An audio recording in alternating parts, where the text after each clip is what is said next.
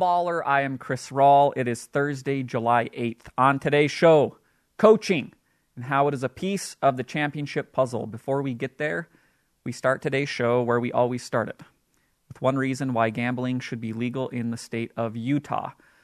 Uh, I can be a stubborn person at times. People within my life know that there are certain instances where I just dig my heels in and say, no, this isn't happening. One of those areas can be gambling. Uh, and when the universe is trying to tell me something like you probably shouldn't be betting on this team, uh, I dig my heels in and I say, we'll see about that. Over the course of the Stanley Cup playoffs, this has been the Montreal Canadiens who have made the Stanley Cup finals, who I've lost every single bet at every single turn. I lost four straight in the Winnipeg Jets series. I lost four straight going into last night's game five against the Tampa Bay Lightning. Uh, and so I'm trying to stem the tides, and I say, You're not going to get the best of me. I'm going to win one of these bets before this season ends. The Montreal Canadiens, they can't screw me over every single game. So last night I say, I'm not going to bet on Montreal. I'm not going to get bet against Mon- or Montreal. I'm going to bet the total. I'm going to bet over five goals because I just have to do something to change what's happening here in the universe. So I bet over five goals. Uh, and those of you who watched last night's game know it was just a dragged out defensive affair that ends 1 0, literally one goal scored, the minimum amount allowed in an NHL game for somebody to be declared a winner. That's what happens last night. Good riddance to the Montreal Canadiens and my inability to bet on or against them. Um, and good riddance to this NHL season, which I had many hopes and dreams for my own team that were unfulfilled. Uh, and we have one reason why gambling should be legal in the state of Utah because what you love can set you free. And now, a word from our sponsor, Traeger Grills. With your masquerading and you always Traeger invented the original wood fired grill over 30 years ago in Mount Angel, Oregon. They continue to lead the industry as the world's number one selling wood fired grill, perfected by decades of mastering the craft of wood fired cooking. You can find out more at TraegerGrills.com. Coaching matters, uh, but how much? This is one of the great questions uh, that revolve around the world of sports, especially for fans like me, people who don't have a very high level understanding of coaching and all that goes into it, uh, and the X's and O's aspect of getting a football game plan together or running an NBA offense or all these types of things. Uh, we can consume it through the television, I can read about it, all that kind of stuff. There's a lot of stuff that goes on in the coaching world that A, I've never been privy to, and B, there's no possible way for me to understand how it impacts a player and a team. Uh, the importance of coaching within this nebulous world that's murky and really hard to sometimes put your finger on it varies depending upon the sport. In football, uh, it's very important. And there are a lot of ways that I personally can understand this, as I'm going to get into. Uh, and within other sports, maybe not so much. Baseball and hockey come to mind where it's limited in how much a coach or a manager can impact an actual game. Uh, with very rare exceptions on opposite ends of the spectrum, uh, they're just kind of there. You know, even a coach of my favorite hockey team, a team that I watch every game of, the Colorado Avalanche. Jared Bednar coaches them. I think he's a good coach, but I couldn't really tell you why. It just seems like the team responds to him and he's there on the bench and he's calm. But as far as on ice impact, all that stuff is going to be happening behind closed doors. Uh, basketball exists somewhere in that middle ground. Sometimes it's easy for me to comprehend what's going on on the court and, and tie it back to coaching and say, you're not utilizing your players in, in a manner that I think is probably best. And other times it's harder to understand what they're hammering home in practice, what they're doing on the motivational side to get a player into their very best mindset in order to win. Um, all of this stuff ties together, all the coaching stuff. Uh, it's one of the pieces in the championship puzzle. One that sometimes seems so obvious, and then at other times, I think we just kind of forget about. And we'll talk about just the player or just the team and push coaches to the side. Again, it's this constantly evolving nebulous sphere that is hard to understand a lot of the time and easy to understand a lot of the time. Part of what I like so much about it, uh, the complexity that, that goes into talking about and trying to understand this specific aspect of sports. another one of these razor thin margins between winning and losing within the playoffs. So, as I said before, I won't sit here and lie and say that I understand coaching at the very highest level because I, I don't. You know, it's not something that I'm familiar with uh, in my own personal experience. But on the fan side of things uh, and on the following sports for my entire life side of things, there are a lot of areas that it's easier to understand the impact that a coach can have on a player's career arc or on a team's career arc. Uh, and that's what I want to get into in this show. So let's start in present day and what's going on. Uh, the one major remaining sport left, the NBA Finals. Game one was completed two nights ago. Game two is on the docket for tonight. And we have two coaches within that matchup, Suns, Bucks, that kind of uh, they represent a lot of what I'm talking about. Stuff that's hard to understand and sometimes stuff that's easy to understand. On the harder side, we have Monty Williams of the Suns, who he has had random stops throughout his career. He was with Chris Paul back in the day on the Hornets. And, and I think the opinion of Monty Williams over the last decade was he's just not really a good coach. Uh, and now he's found the Suns team and he's helped tie it together in some ways that we can understand and other ways that we can't. And he's being celebrated for finding this equilibrium. Um, a team that two seasons ago was last in the Western Conference with 19 wins. Now they're in the NBA Finals. They're three wins away from an NBA title. Um, and Monty Williams is part of that. Trying to separate how much of this is coaching, how much of it is just this talent accumulation, the the acquisition of Chris Paul and Jae Crowder, and the flourishing now of these younger stars in Booker and Ayton and role players in Mikal Bridges or Cam Johnson, that kind of stuff.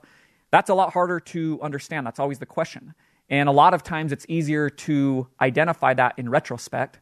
In real time, it's kind of hard.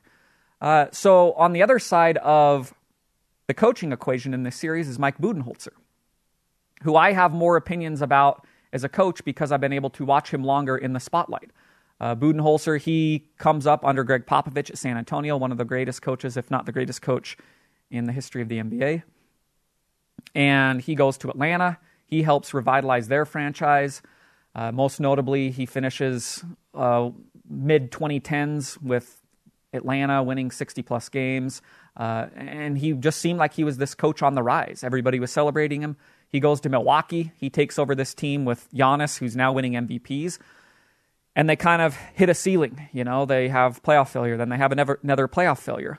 Um, and Budenholzer, he, he employs a very rigid style of coaching. He's not one of the flexible, uh, let's play to your strengths and do this. He has a clearly defined system, and that's what he asks his players to do. And that style of coaching, it's easier for uh, people like myself to look at and say, I don't know if this is the best way to go about utilizing the specific talent that you have. Rather than shaping your system around the talent, uh, you ask the talent to be shaped around your system.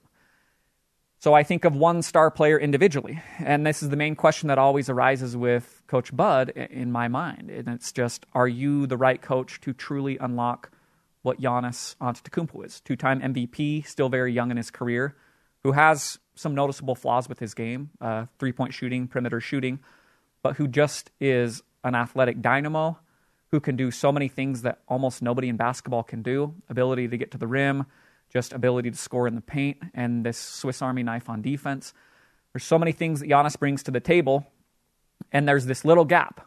Um, that a lot of times can be the difference between winning a championship and losing in the conference semis or the conference finals or the NBA finals, where a coach plays a role in truly unlocking what that player can be at the very highest level. So that brings to mind something from the NBA past, um, something that I'm very familiar with as a huge LeBron fan. And it's kind of the career arc that he followed and the coach who was, in my opinion, truly responsible for unlocking present day LeBron. Um, his early career is with Cleveland, all the way up until he leaves to Miami. His first two years, he's coached by Paul Silas and Brendan Malone. Then, for the remainder of his stint, the remaining years there in Cleveland, it's Mike Brown. Um, and all these coaches followed the same style. It was just let LeBron do what LeBron wants to do.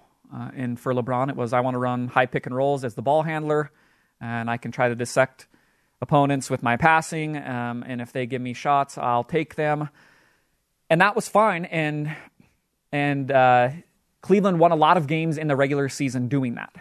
Within the playoffs, it was less fine because the flaws within LeBron's game at the time, notably his jump shooting and outside shooting, those were accentuated because playoff defenses would say, all right, if we have to pick a poison, that's the poison. And it's actually going to be poison for Cleveland because LeBron shooting a bunch of jumpers in 2007 or 2009, that's a different beast from giving LeBron those same jumpers in present day. Uh, and some of that is coaching. And to be fair to the coaches at the time and to coaches in general, part of that is on the team that's there and the accumulation of, of talent on the roster. Uh, there was not a lot of secondary scoring and creation for Cleveland during those years. Uh, you know, I think back and go, yeah, is Mo Williams who you want running this stuff? Is Delonte West? Uh, there's just not a lot of players on that roster that could do almost anything as a secondary creator and scorer, or when LeBron was not playing, as the primary one. So we have this high pick and roll game over and over and over. And so LeBron leaves and goes to Miami. Um, and if you remember, his first year there, he gets paired with Erik Spoelstra, who was just kind of a relative unknown, a former video guy. He was Pat Riley's guy. He wanted to be the coach, so he was the coach. And 17 games into that season, Miami's 9 and 8. They're struggling to blend together is we know they're all talented players, Wade, Bosh, LeBron, but they're just the on-court fit was very clunky and remained so throughout the entire season uh, in 2011. And so Spoelstra is the one catching the heat because we know those three players are good at basketball. And at this point, we go, well, let's blame the coach. This guy doesn't know what he's doing. He doesn't know how to maximize these players' abilities, and he doesn't know how to blend them together into an actual coherent team that can win a championship. So they still make the NBA Finals. If you remember within that uh, NBA Finals against the Mavericks, it was back to this LeBron thing of Dallas's defense did not want him to get into the paint. They did not want him to dissect him with passing. And so they said, all right, we're going to bump you, bump you, and the stuff you're going to get, it's going to be perimeter based. Uh, and LeBron couldn't fully process how to play within that sphere. So in that offseason, uh, we have probably the most important span of LeBron's career. Uh, and why I think coaching can be so important within a player's career arc.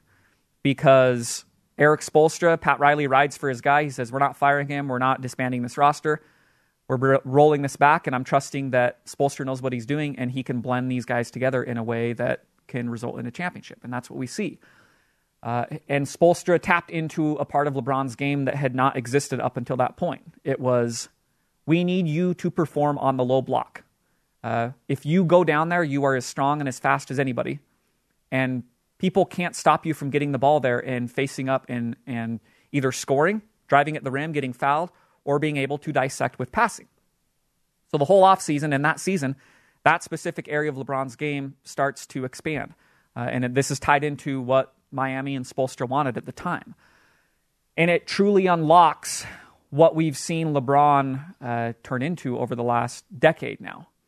Just this all around basketball savant uh, and athlete that can do anything that is required on the court, score from any position, pass from any position. And no matter what a defense tries to put in front of him, he has a way to trump that defense. I'll never forget the NBA Finals that year, 2012, against Oklahoma City. And it was kind of a culmination of this specific chapter within LeBron's uh, story, where he went on the block time and time again within that NBA Finals, and how he just obliterated Oklahoma City within that series was passing out of the low post, something that he just didn't have in his game three years earlier. And even the year before, he'd struggled doing this. He'd get it there, and if Oklahoma City tried to trap, he's throwing it at the opposite corner, you know? The clinching game, he's just zipping passes all over the court. Mike Miller, three. Mike Miller, three. Over here, over here. You have another, you have another. And it was, it, it was LeBron and his own talent, but also the coaching side of things. And them being able to identify hey, there's stuff that you have within you that has not been utilized yet. And how do we find that? And how do we tap into it in the best possible manner for you? And in turn, the best possible manner for the team. LeBron, in retrospect, he's likened the whole Miami stint, the four years that he went there, two NBA finals that they won, two NBA finals that they lost. He likened it to uh, going away to college. Um, just, you think you know everything For LeBron, that was, yeah, I know how to run an NBA offense and I know how to play basketball. I'm, I've won the MVP and all that kind of stuff. But to say something that Chris Sims, uh, my favorite football analyst for NBC Sports, always says, you don't know what you don't know. And for him, that was, I don't know how to perform on the low block. There are certain ways defenses can play that I'm not fully equipped yet, either cerebrally or physically, to beat. Uh, and I had to go away to a different coach, to one that really, really unlocked my potential. Uh, and that's part of how LeBron has come to be. This is stuff that I always find to be very interesting because, I mean, you lose track of how many players over the course of time maybe didn't necessarily have that turning point where they were paired with the right coach who was able to unlock what they truly were, uh, the full realized potential of a player. I think more times than not, you don't see that. You actually see players kind of dwindle away uh, and have a clunky fit, whether that's the situation with their teammates or whether that's on the coaching side. Um, I'm going to shift gears to another sport.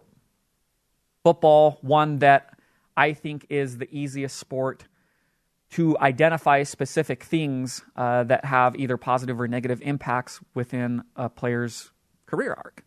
I'm going to read a, a, big section from an article of Rich Hribar of Sharp Football Analysis, and it's about Josh Allen, the quarterback of the Buffalo Bills, and kind of the transformation he's undergone in the first three years of his career, uh, and how that has been really tied into A, his talent, but B, the coaching that has been able to unlock that. People believed in Josh Allen's arm talent and athleticism, but through two NFL seasons, Allen had hardly shown the capability to be even an average passer at the NFL level. Over his first two seasons, Allen had completed just 56.3% of his passes for 6.6 yards per pass attempt and only threw 30 touchdown passes over 27 starts. Last season, Allen made a seismic jump as a passer in his third season, throwing for 4,544 yards and 37 touchdowns. After zero career 300 yard passing games through two seasons, he had eight in 2020. It is rare for a quarterback that struggled with accuracy and production to start their career. So, how did Buffalo propel maxing out their franchise investment? Allen's growth was aided by the addition of Stefon Diggs and increased use of play action, but the largest boon for Allen in 2020 was the Bills pressed the attack with him through the air while avoiding placing Allen in obvious passing situations as much as possible. The Bills and Brian Daboll deployed a hyper aggressive offensive approach throwing the football. Buffalo threw a league high 62% of the time on first down play calls. 48.8% of Allen's pass attempts came on first downs, the highest rate in the league. On those first down passes, Allen averaged 8.9 yards per attempt as opposed to 7.0 on all other downs. Just 29.6% of Allen's pass attempts came in bad spots, the second lowest rate in the NFL. End quote. So you can start to see a picture with Allen of coaching putting him in a situation that A utilizes his talent, but B it's the best possible position for a passer to succeed in the NFL. Uh, and this ties into a part of coaching that I find to be incredibly fascinating and one that kind of happens over the course of years and sometimes decades. It's this transition in mindset about what is acceptable for uh, our team to be doing, what is just our bread and butter, what are things that we can utilize every single game over and over that will give us an edge when it comes to winning. And a lot of times these things are completely logical once they start happening. Uh, but before that, we don't really think about them. It, it's kind of this strange uh, existence.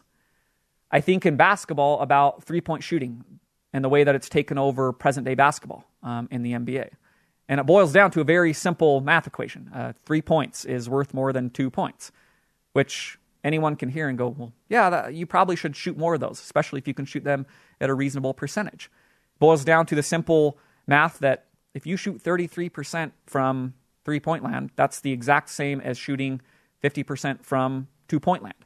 They're all worth one point per possession. Uh, something that in the past, if you said this guy shoots 33% from three, you would say, well, don't shoot. That's bad. We don't want you doing that. But if they shot 50% from two, you would say, do that all the time. 50% from two, that's great. You know, it just didn't compute in most people's minds. And as soon as we started seeing it play out, uh, and especially as the NBA has started to embrace it, It's just been the most logical thing ever. Oh, well, yeah, you guys probably should shoot more threes. It's why now, in the last few years, and especially this last season, we've seen the most prolific and efficient offenses in the history of basketball happening right now. I think last year, I want to say at least seven teams set all time NBA marks for offensive efficiency just last year. That's tied into this. Um, a, everybody has incredible talent. The league has never been more talented.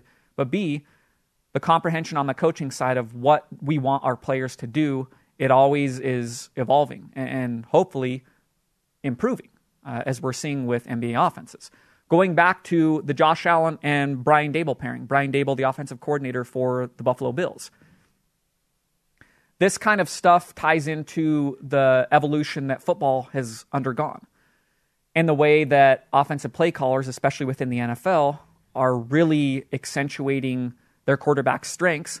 And if they're not as talented as others, just putting them in positions to at least cover up their weaknesses. Uh, the stuff that's talked about within that quote from Rich Hribar. There are two aspects of that. Uh, the first one is the non traditional play calling in football. In the past, first down, that's a rundown. You just ran right into the ground, you get three yards, at second and seven and now you go, okay, we're probably going to pass here. And defenses understood that more times than not, that's how an offense would function, and they could prepare accordingly.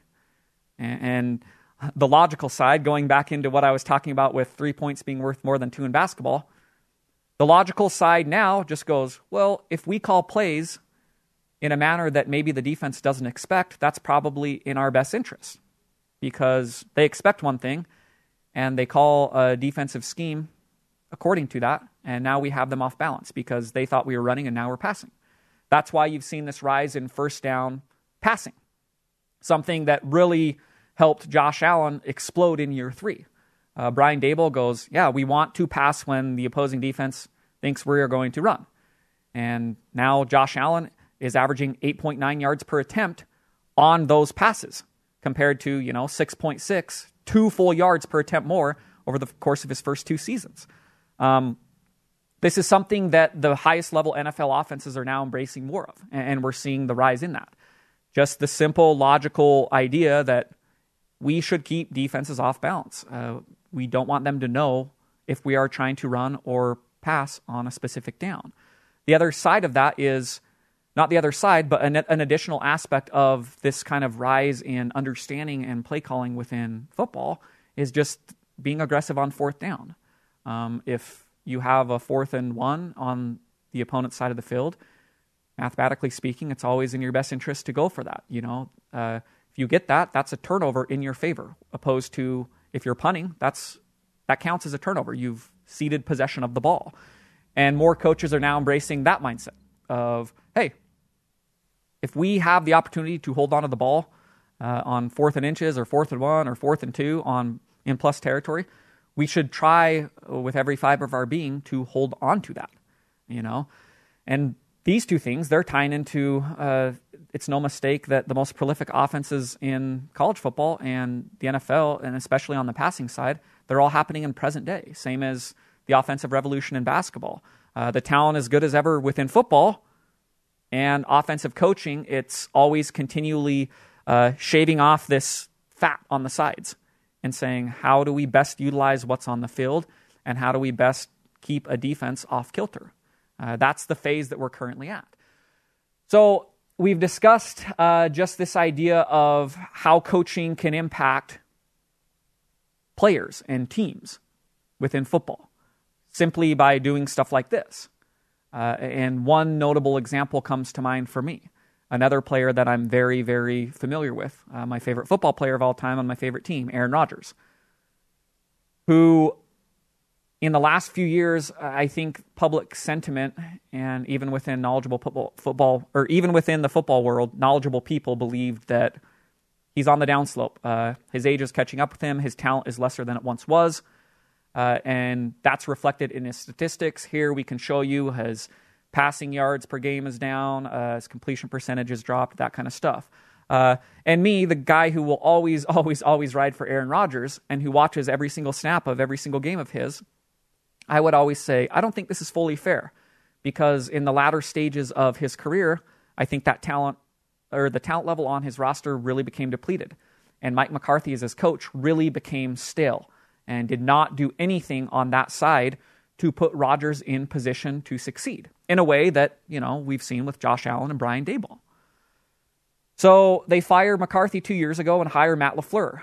Um, and last season, we see a culmination of a talented play caller with a talented signal caller. And Aaron Rodgers wins the MVP. The Packers go 13 and 3. They lose in the NFC title game to Tampa, but they were on the short list of Super Bowl contenders. Statistically, it was as good of a year as we've ever seen from Aaron Rodgers. Uh, and it wasn't like, oh, now he's just completely being uh, carried by play calling. We saw all of the talent from Rodgers that we'd seen in the past. The arm that's just, it'll make your jaw drop 10 times a game. But we saw it within the structure of an actual offensive system, something that Mike McCarthy had not provided. We saw that within the structure of a play calling system that utilized a lot of what I was talking about with Daboll and Josh Allen. Um, hey, we're going to be aggressive on fourth down play calls and plus territory until the very most important one uh, of the entire season in the NFC title game, but that's neither here nor there. But like to LaFleur's credit, he's been aggressive on play calls in fourth down uh, for the two years he's been the Packers coach. We're going to be aggressive play calling on first down. Uh, we're going to be aggressive play calling and, and set up play action off of the runs. All these things that put quarterbacks in the best positions to succeed. Um, all the things that prey off the simple logical idea of the defense thinks we're going to do this, and so we are going to do this, right? It's built upon the Packers having in place a quality run game. Part of that scheme, part of that is having a talented offensive line and Aaron Jones uh, and just a pretty good offensive roster. You pair that with coaching, and now you have a lot of weapons to work with. And you pair that with one of the most gifted quarterbacks of all time, and you have an offense last year that led the league in a lot of categories. Uh, this ties into just stuff that I'm always talking about. Uh, situation matters, you know. Uh, Rodgers didn't suddenly become good three years after everybody thought he was bad. The situation evolved. He got a different coach, and the pieces of the puzzle they, they clicked into place on both of those areas, and that's why Green Bay had possibly the best offense uh, within Rodgers' career at Green Bay. Um, we've seen the talented pairing of signal callers and quarterbacks and how important that can be. Allen and Daboll, obviously good example. Rodgers and LaFleur last year, very good example. We saw that oh, nearly the entirety of Tom Brady's career with Josh McDaniels in New England, one of the most gifted signal callers there. Very important combination. Uh, Patrick Mahomes, all he's known in the league is Andy Reid, which you couldn't put a quarterback in a better position than that. One of the very best play callers in the league. He's also surrounded with talent, and that's why we've seen Mahomes explode ever since he stepped onto the field as starter. Uh, and this is the best case scenario. This is all the good stuff.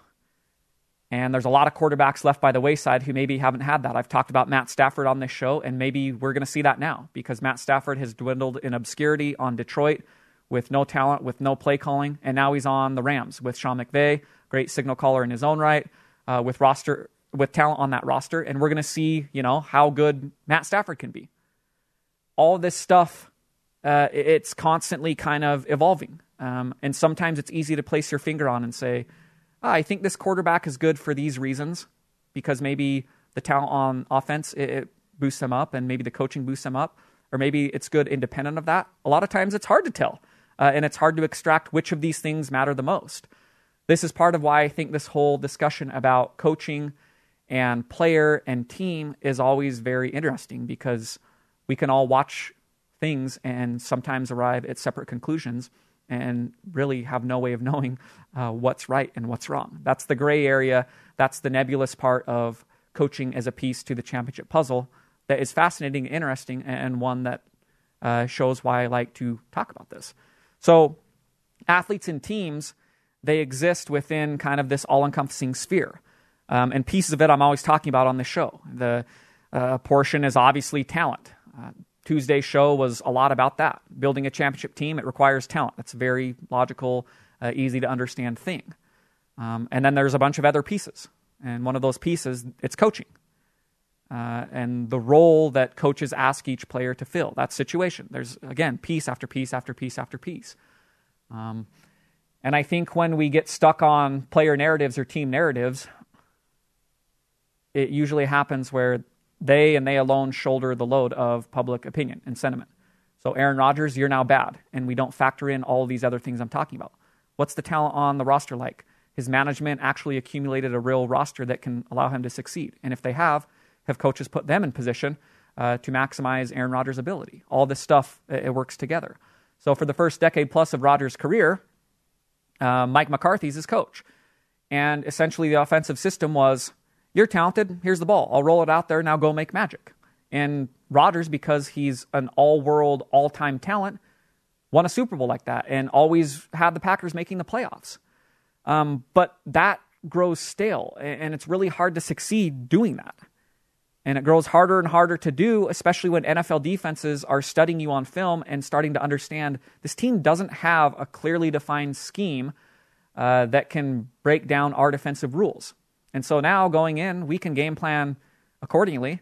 And it's really easy for us to understand the only way this team is going to beat us is if that guy pulls a rabbit out of his hat time and time again. And sometimes he can, but more times than not, that's not going to work. That's not sustainable.